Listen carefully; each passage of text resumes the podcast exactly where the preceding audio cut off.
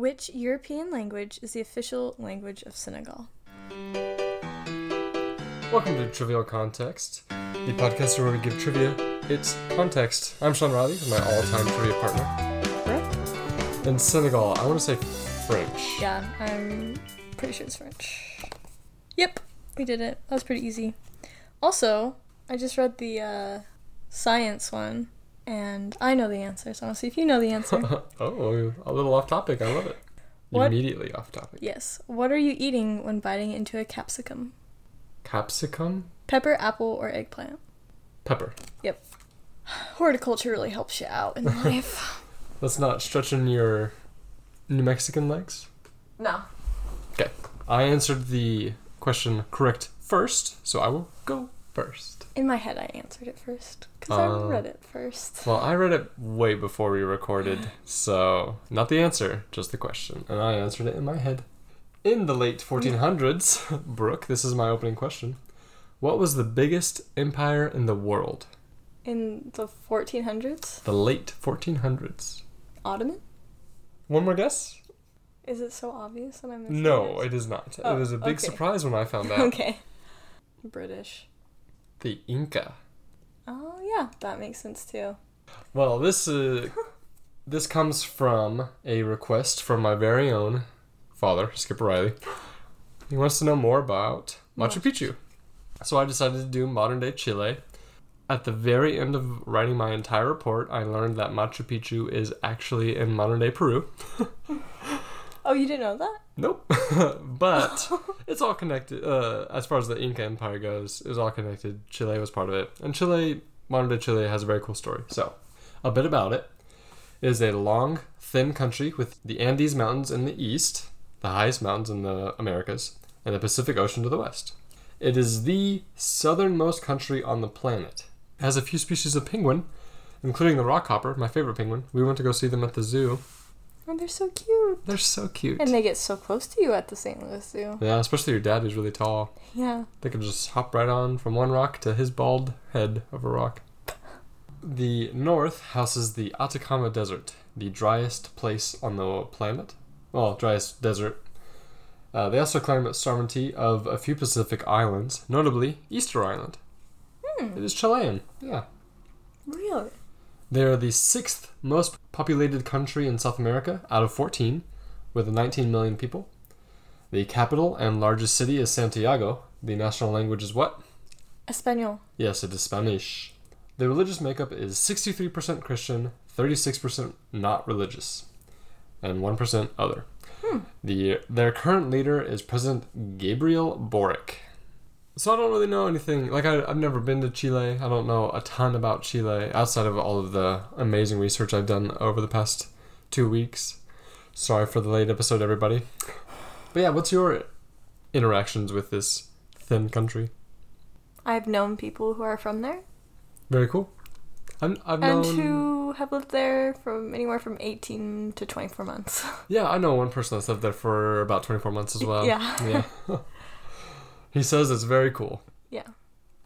And the food was not very spicy, which he is good for him because he had horrible tolerance for spicy food. Oh. Um, that is where Patagonia is, right? I believe it is. I'd really like to go there one day. Yeah, me too. it is naturally very beautiful, and though Machu Picchu is not part of it, has a it is very close. It's not. It's near the border, so that amazing like super tall mountainous area is is rife throughout Chile. Let's go way back though. This amazing strip of land was home to a few scattered peoples, going as far back as about 10,000 years ago, apparently. Apparently. The Mapuche people, scattered in small, familiar groups that hunted, fished, waged war, and worshipped spirits, we have gathered from archaeological and anthropological evidence. These people were eventually taken over by the Inca, though not all. The Inca Empire's southern expansion was stopped by the Mapuche resistance in that area. The Inca Empire, however, is pretty awesome. As I said, in the late 1400s was the biggest in the world. Their empire began around 1438. Anthropologist Gordon McEwen, nearly every website I looked through, had a quote from this guy. So he's a big Inca expert. So he said, The Incas were able to construct, quote, one of the greatest imperial states in human history without the use of the wheel, draft animals, knowledge of iron or steel, or even a system of writing. So you see all these giant rocks, Machu Picchu lifted, and they didn't have even a wheel to get it up there, let alone horses. So it's aliens, is what you're saying.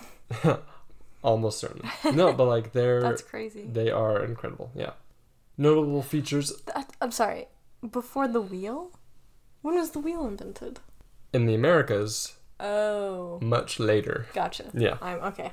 So notable features of the Inca Empire included its monumental architecture, especially stonework, extensive road network reaching all corners of the empire, finely woven textiles, use of knotted strings called kipu for record keeping and communication, agricultural innovations and production in a difficult environment, to say the least, and the organization and management fostered or imposed on its people and their labor.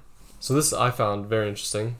Not everybody will, I assume, but their economy is particularly peculiar as they had no currency. I think that was pretty common back in the day. Yes, it was common not to have currency for a long time, But by the 1400s. but by the 1400s everyone had it.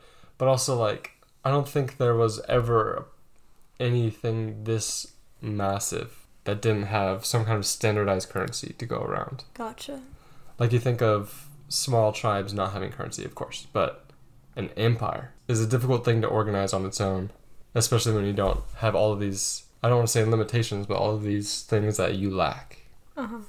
From web.stanford.edu, quote, Incan economics and politics were based on Andean traditions. In order to financially support the empire, the Incas developed a somewhat socialistic system of labor taxation without any form of currency. They limited the role of markets and carried out the exchange of many of their products through political channels. Gifts and favors comprised economic transactions, and the social and political positions of the people involved in these transactions often determined the value of the goods and services. Leaders used this form of, of bribery to maintain their power, providing gifts of luxury goods and elaborate entertainment to their supporters. The people reciprocated by providing their leaders with labor, although inevitably the administration forced them into the position nonetheless. Two thirds of a farmer's crops, over 20 varieties of corn and 200 varieties of potato, That's a lot of potatoes. were given to the government. Such labor provided the Inca state with its tax revenues. However, in exchange for the labor, the government provided for them in the way of shelter, food, and clothing. One unique incentive was the free distribution of ceremonial beer. Incan society was so rich that it could afford to have hundreds of people who specialized in planning the agricultural uses of newly conquered areas. They built terraced farms on the mountainsides, whose crops, from potatoes and maize to peanuts and squash, were carefully chosen to thrive in the average temperature for different altitudes. So I thought that was very interesting. I know that was a huge block of text that I just read through. But the takeaway is no standardized currency for a huge amount of different people, different languages, different cultures, and, and no written language either, and they were able to make it work. Yeah, that's insane. And the average, like, the standard of living for the time or for the area was incredibly high. Like, everybody was very rich. Um, and again, not in gold or anything, but in their standard of living. I read Yeah. somewhere where it was socialistic, but also it was forced upon people to a certain degree, a la communism. So, Which, like, there's a reason people like communism. Like, the idea of it is good, but the execution is always terrible. you're talking about socialism. All Like of it. All of it. Capitalism, socialism, cap- uh, communism. Yeah. They all have ideals where, if they were executed correctly, Yeah. would work. They just never do. Yeah. I think people. Except for maybe in this case. I think the argument is, and I am by no means an expert, but capitalism, uh, by definition, creates inequality, and socialism, by definition, enforces equality, and both aren't what we need. right. Continuing on. the- Also, just sorry, really quickly. Yeah. The uh, food that comes from that area, very unique, very cool. yeah, potatoes. Yeah. Irish people didn't have potatoes until they were taken from the Inca. Yeah. Very cool. And they assume that the some type of sweet potato from this area was brought over to the Pacific Islands because they had sweet potato like before there was contact apparently. But i would say that there definitely was contact because they had the sweet potato. Yeah. Recorded contact, very little. So, continuing on, the realm of the four parts, as the Inca Empire was called, was composed of four lesser kingdoms, with the capital, Cusco, run by the Inca. The languages were diverse, as were the people. The Inca worshipped the sun god Inti, whom they believed they were the descendants of. Their creation story is pretty interesting. They, um, I didn't write this down, so it will be a little jumbled, but basically, they came out of a cave after being given life by the sun god and were told to wander and they were given a staff and wherever they planted the staff and it stayed on its own they were to create their civilization and there's all these stories of them meeting all these different peoples and, and over and over again like slamming their staff into the ground and it falling over. And they finally settled in what would become cusco or the cusco valley. They sunk their uh, staff into the soft soil and it stayed there. And it has like for the area nutritious soil. Rich soil. rich soil thank you.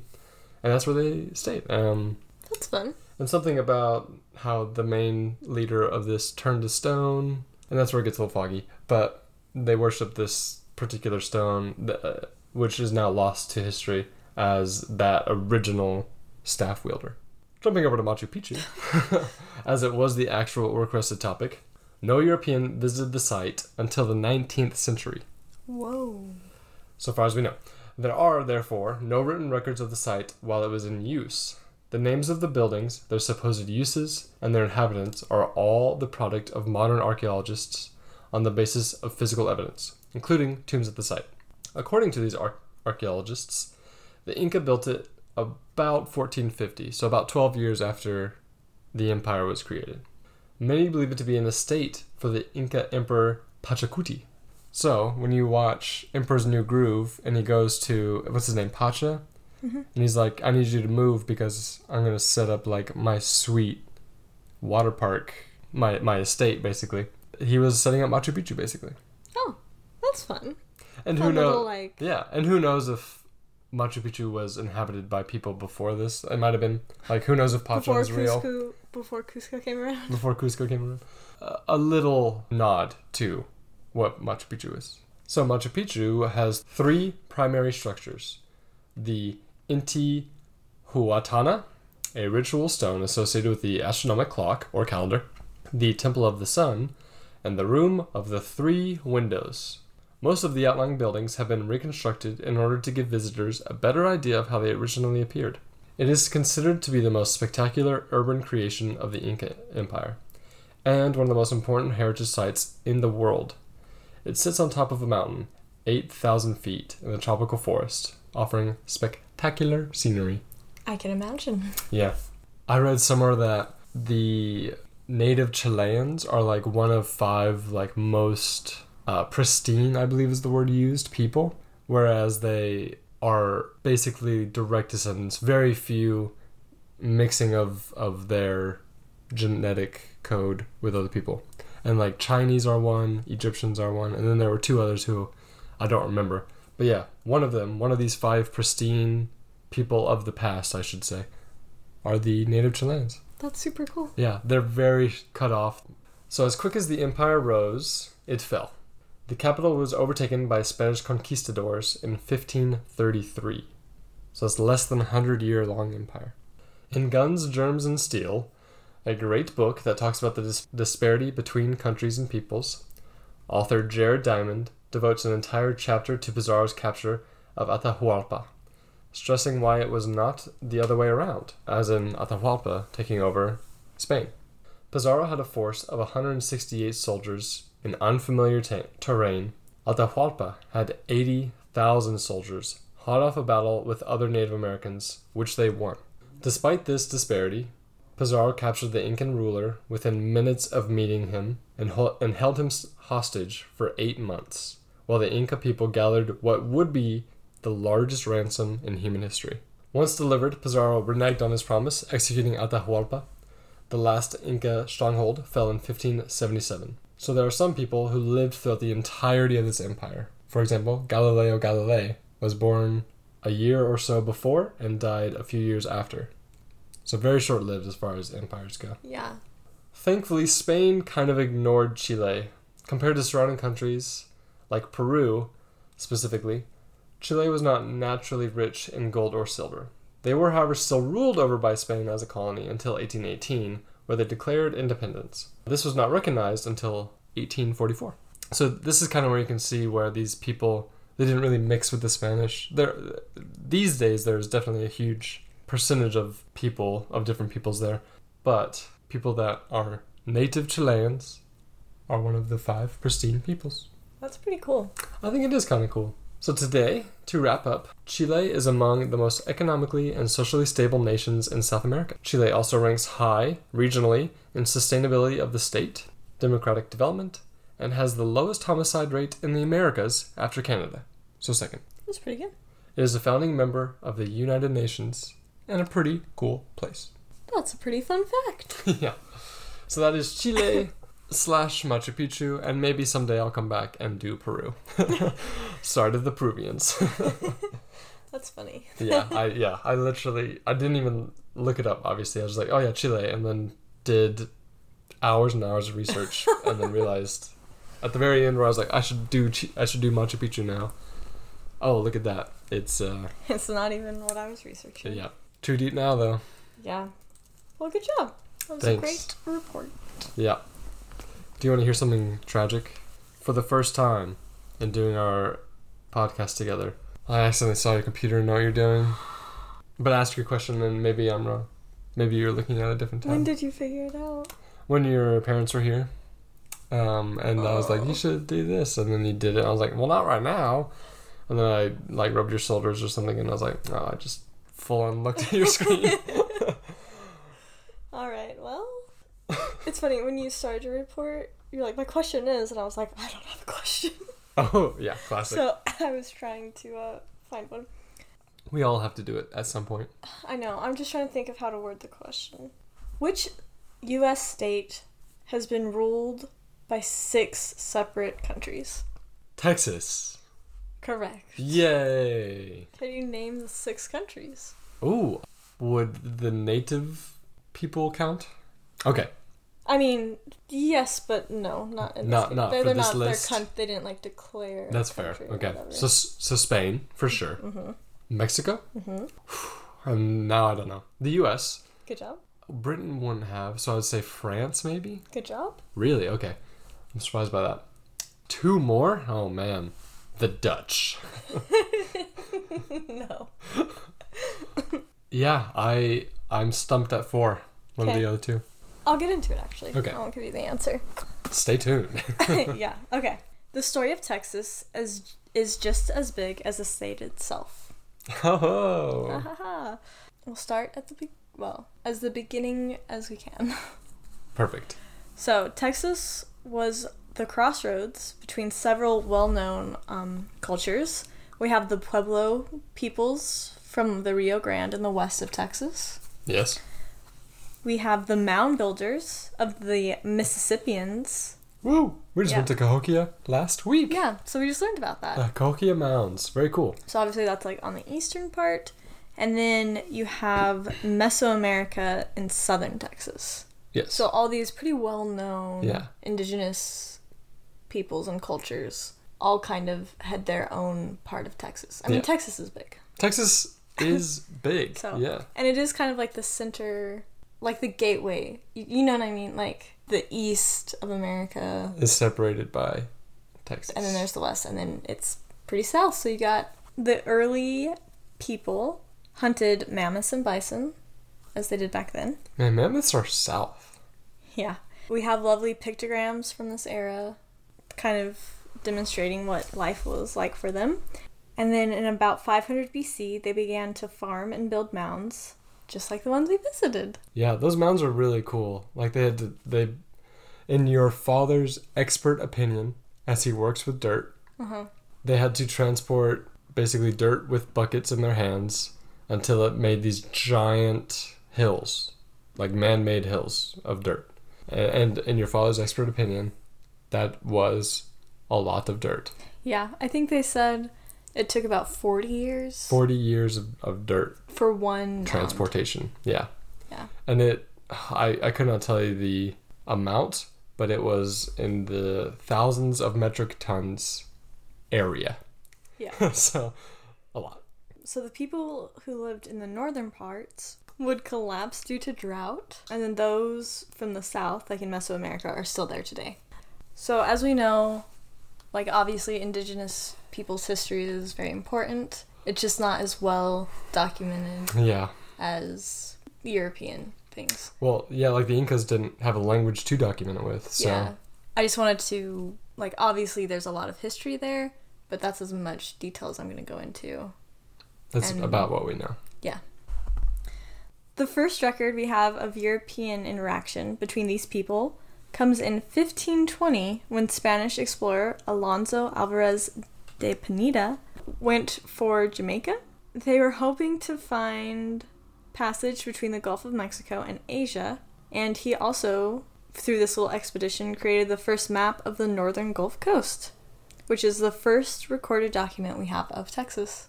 That's pretty cool. Yeah. Um, in about 1528, four unlucky men would be the first Europeans to live in modern day Texas, but as slaves. Very unlucky. Oh, okay. That is unlucky. yeah. They were survivors of the N- Narvaez, Narvez expedition, which was a big bummer from the beginning. Oh, They were the only four to survive out of 600. wow. they pretty much immediately like hit a big storm. They eventually like split up. Never split the party. Yeah, the captain dies, I believe, pretty early on as well. He sent half of them west and half of them north, and I don't think we heard from the ones that went north. And then there's a lot of disease, just a lot of bad stuff.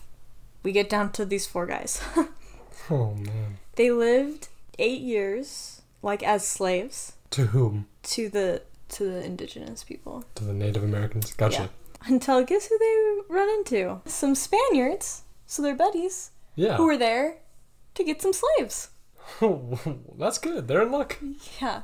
I think it's like ironic, like, oh my gosh, thank you for freeing us from the slavery, even though you're doing the exact same thing to these people. Yeah. Yeah. It was a hard time in those 300 years or so.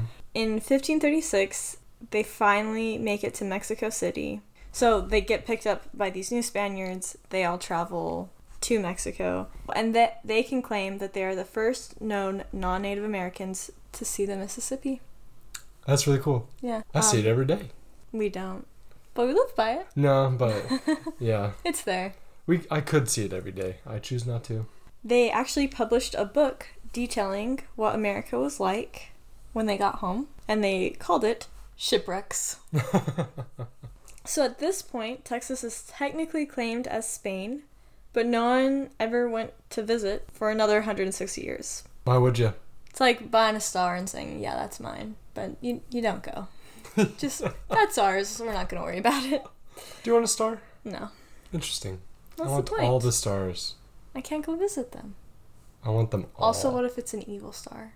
Like, with evil people on it? Evil aliens? That's a very Have you point. seen any Marvel movie? I've seen all the Marvel movies. Yeah. There's Even the ones that people there. forget about.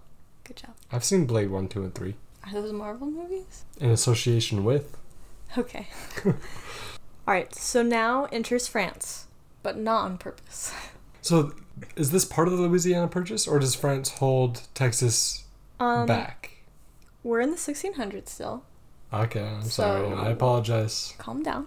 So, a nobleman by the name of Rene Robert Robert Cavelier Nailed it. Yeah. Claimed all of the Mississippi Valley as French in 1682 Wow, why? How did nobody else think to do that? I don't know. So that separated Spanish Florida from New Spain. And he managed to convince King Louis to set up a colony there. Unfortunately, like previous expeditions mentioned before, they had some difficulties that included, but were not limited to, pirates, bad maps, inability to calculate altitude, and some overcorrecting.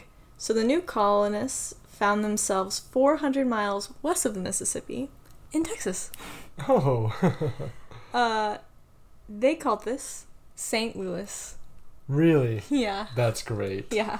The colonists didn't thrive, And when the Spaniards found out, We are not thriving. yeah, they're having a rough go. yeah.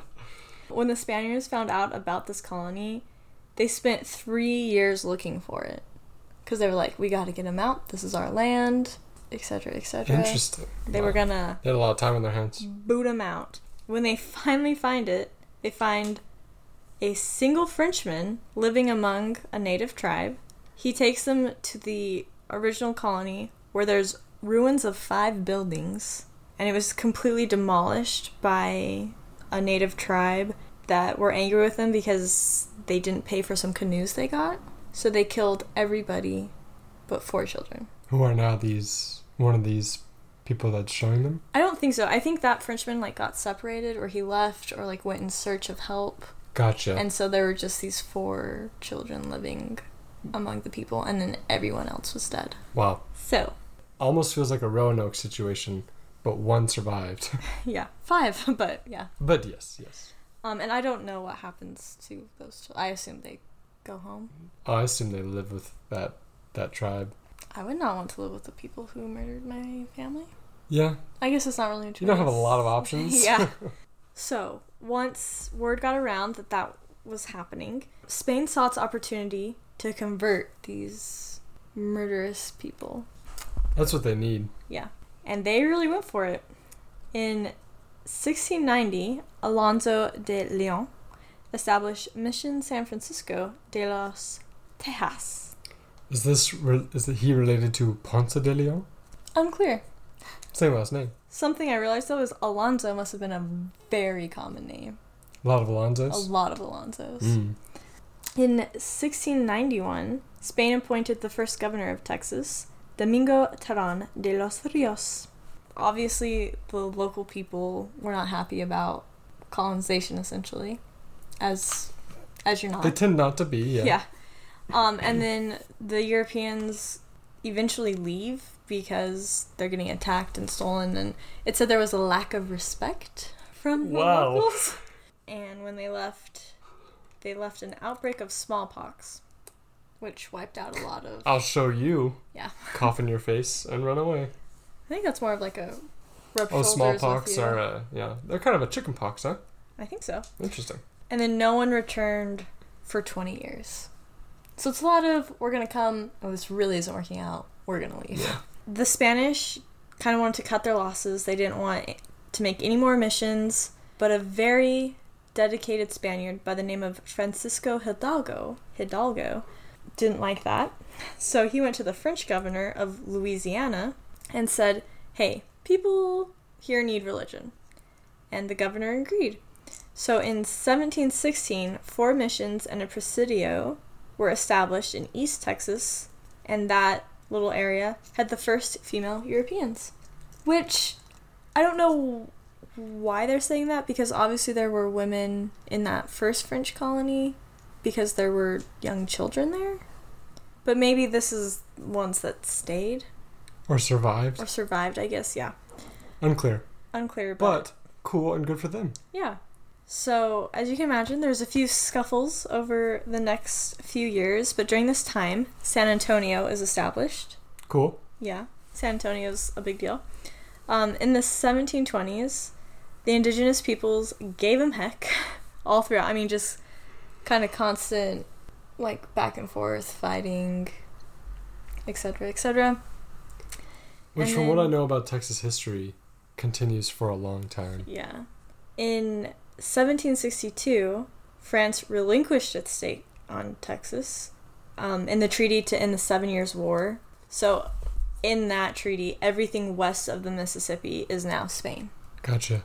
So, so far, was it 1500? We had some Spanish people land, and a little bit later, Spain claimed it. Then they left it alone. France came in, claimed it for themselves, while the Spanish were coming in and trying to convert the native people and were trying to get rid of the French.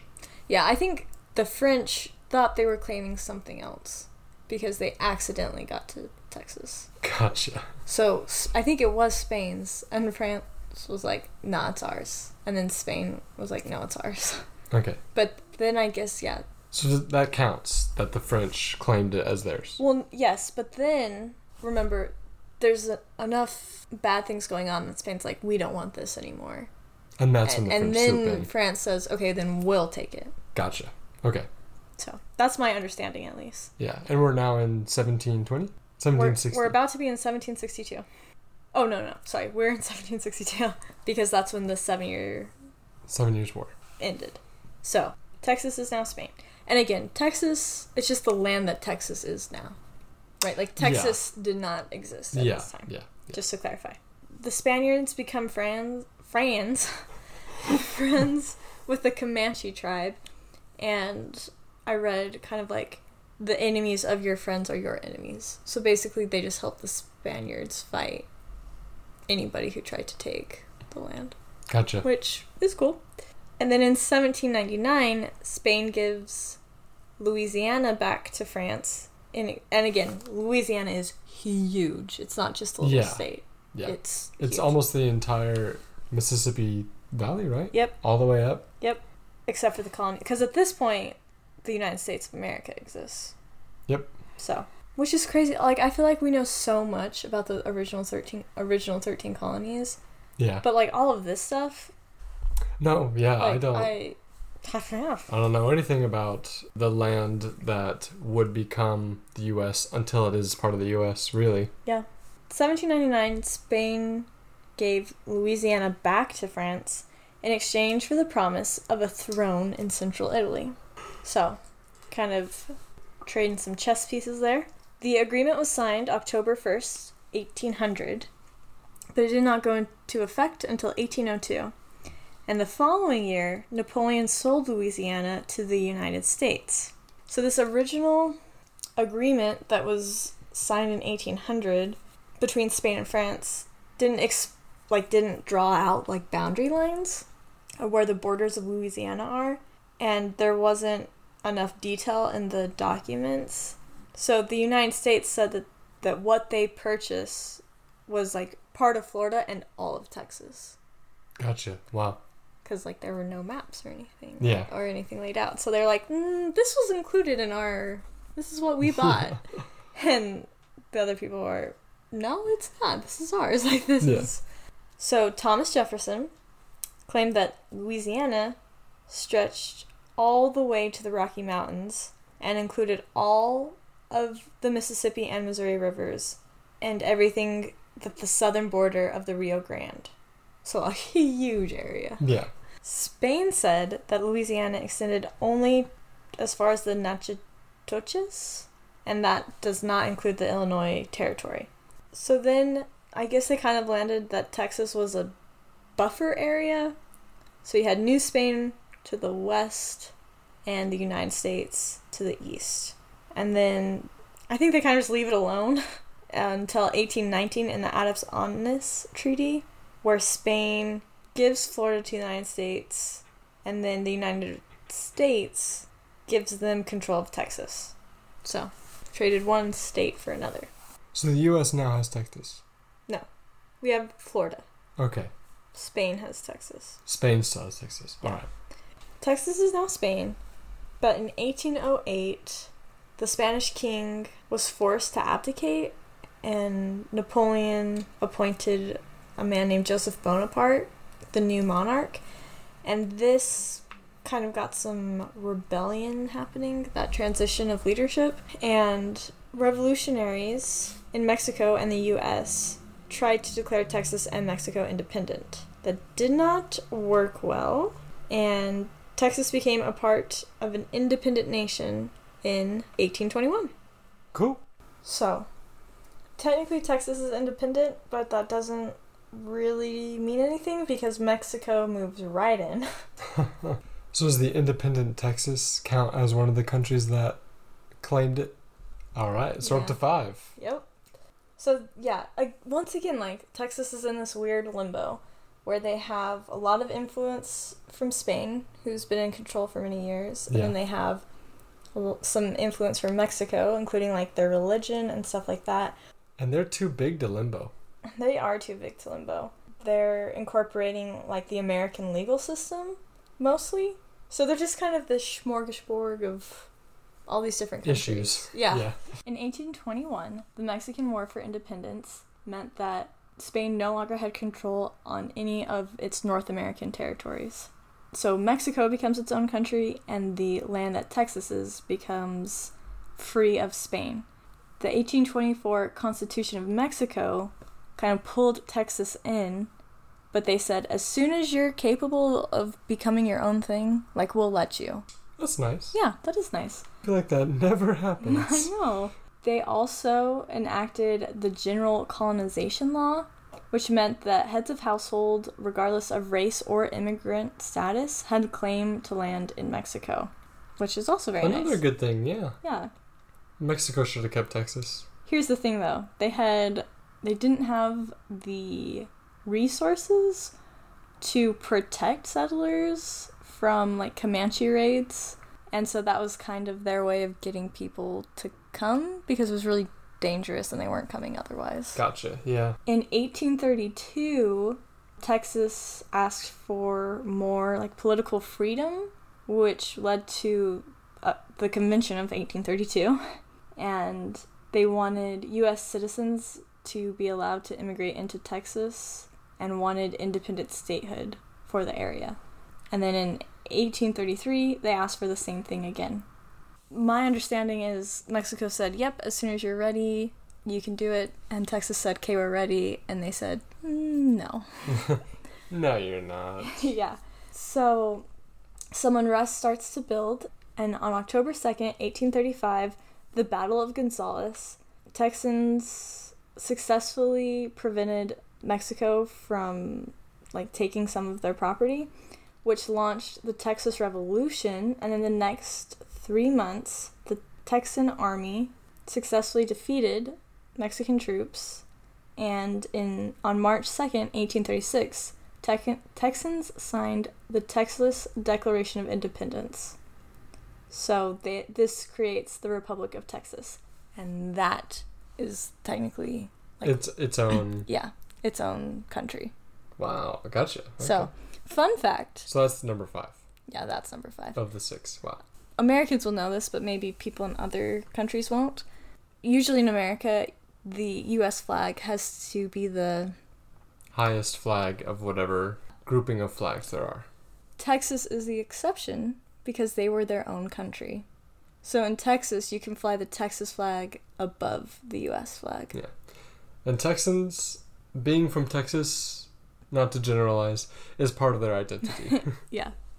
Texans love Texas. yeah, more than anything loves anything else. It's it's impressive. Once again, Texas is in this weird spot where they're an independent country. They have a lot of immigrants from the U.S. coming to be with them. They still have a lot of Mexican influence because, like, Mexico's who's like carried them for a while, and so law-wise, it's kind of a mess. Oh yeah, they were kind of like picking and choosing what countries' laws they were. constitutions they'll follow. Yeah, Well, I know which amendment they chose to keep. Yeah. The second one. hmm And Mexico's still not happy that they are independent. And in 1836, we have a famous battle. Do you know what the battle is? Alamo. Yeah. All right. There was a 6,000 man force. I, I am interested to know because I've heard Battle of the Alamo so many times, and I honestly have no idea what it is. Yeah, this is by no means an awesome summary of it. Because the. Yeah, It- it, could it- be it- its own report. Yeah, exactly. I got you. But to know anything, I'm excited to to have happen. Yeah, so the Mexican president sent a 6,000 man force to Texas. They went to San Antonio, San Antonio to get the Alamo mission, which was very successfully protected by some American, well, some Texans. Unfortunately, it ends in a massacre and they executed all 300 Texans. It was a 13 day siege. One of the prisoners to die there is Davy Crockett. Whoa! Yeah, Remember the Alamo? remember the Alamo. So this is happening. That's getting around Texas. That the, the Mexico's coming. So a lot of people start fleeing east to get away from the army, including General Sam Houston. After several weeks of fighting, April 21st, 1836, the Texan army attacks Santa Anna, so Mexican Mexico's force, near the present-day city of Houston. They captured Santa Anna and forced him to sign the treaties of Velasco, which ended the war. Hooray. Yeah. The first Congress of the Republic of Texas first got together later that year. They overturned the Mexican prohibition of slavery and outlawed the emancipation of slaves. Free blacks were forbidden to live in the Republic, so that's kind of where they stand with all of that. Yeah. And that, you know, 1836, so that's kind of Gearing up for starting. the Civil War. Yeah. It's about 30 years out. Sam Houston becomes president and moved the capital to Houston. Makes sense. Yeah. In 1839, the capital was moved to the new town of Austin by the next president, Mirabeau B. Lamar. And that brings up a good the one of the reasons I wanted to do this was because I temporarily forgot that the capital of Texas was Austin. so I just had to throw that in there that it was first Houston and then Yes. Texas. I mean, Fun fact about Austin it rhymes with Boston. which is the capital of Massachusetts. Good job. I knew that. I knew that those two countries rhymed. Or capitals. I knew that those two capitals rhymed. We're doing real well over here. Yeah. So, in 1845, the U.S. Congress passed a bill that authorized the annex of the Republic of Texas. Annex the Texas. hmm Mexico said that if the U.S. were to take control of Texas, that that, that was war. And on April 25th, 1846, a 2,000 men army attacked a 70 man U.S. army. That starts the Mexican American War, which we know how that ends, obviously. Yeah. We keep Texas. Texas is part of the United States. And that's, oh, I was to say that's its final, Resting place? but it kind of isn't because we have a sixth country. Oh, interesting. Okay. Do you want to make a guess what the sixth country is? Dutch? The Confederate. Of course. Yeah. So obviously, I said what. I did not realize they claimed themselves as their own country. That is an interesting fact. Yeah, I mean, they separated. They didn't so want to be So it wasn't a civil war after all. It was just two countries. fighting each other. Yeah, we know their stance on slavery. So the Confederates thought it was theirs. A lot of people didn't. I mean, it was just a mess. Yeah. We also know how that ends. And most states, I, well, no, not most. Every state has some people that support it and some people that were against it. Yeah, I think I think both sides too claimed like Missouri is one of those. Yeah. Or like the Union was like Missouri's ours. And the South was like- Nah, Missouri's ours. So It's one of the 13 stars on the Confederate flag. Is Yeah. Mis- uh, represents Missouri, even though I don't know what stance Missouri took. I think they ended up siding with the Union.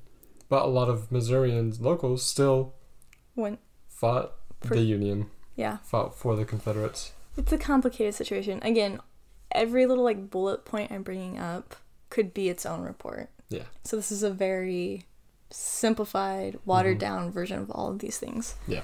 Um, and I think that is kind of where my report ends. After the Confederacy lost, it is now part of the U.S., The even though they don't want to be for whatever reason. yeah. So it it's the Texas it's the Texas. It's the second largest state geographically in the U.S. behind Alaska, Yeah. which hardly counts. hmm And I'm surprised that over a hundred thousand square miles bigger than California. yeah.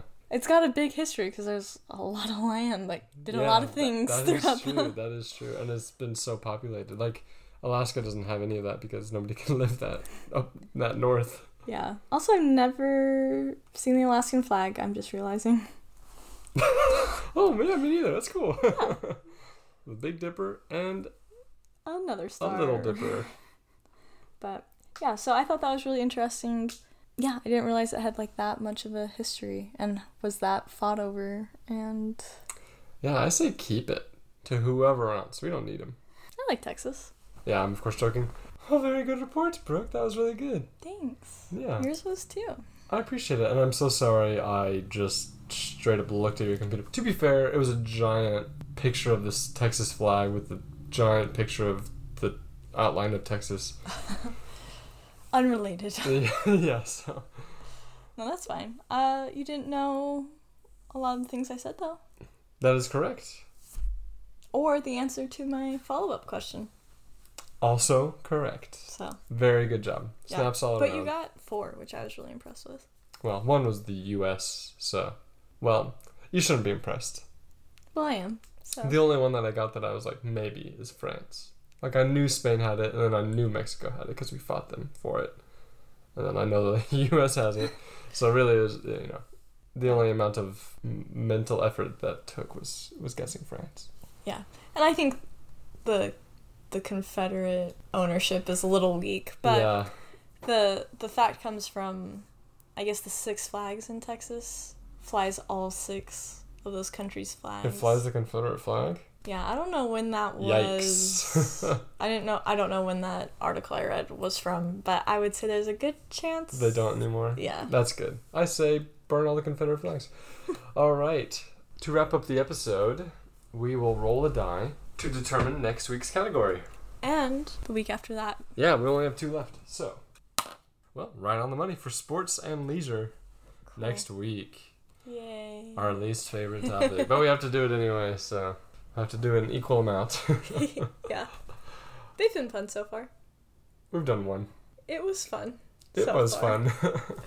Oh, if you guys want to subscribe and tell a friend about this little pod, we'd appreciate it. Maybe even uh, leave us a review. yeah, you could do it in app if you leave us a five star review. It would be super helpful. Helps the channel grow. Helps people see it. And uh, only do five stars, please. Thank you so much for listening. Um, and if you'd like to request a topic like the wonderful Skipper, you can email us at trivialconpod, C O N P O D, at gmail.com. And yeah, thank you so much. Bye. Bye.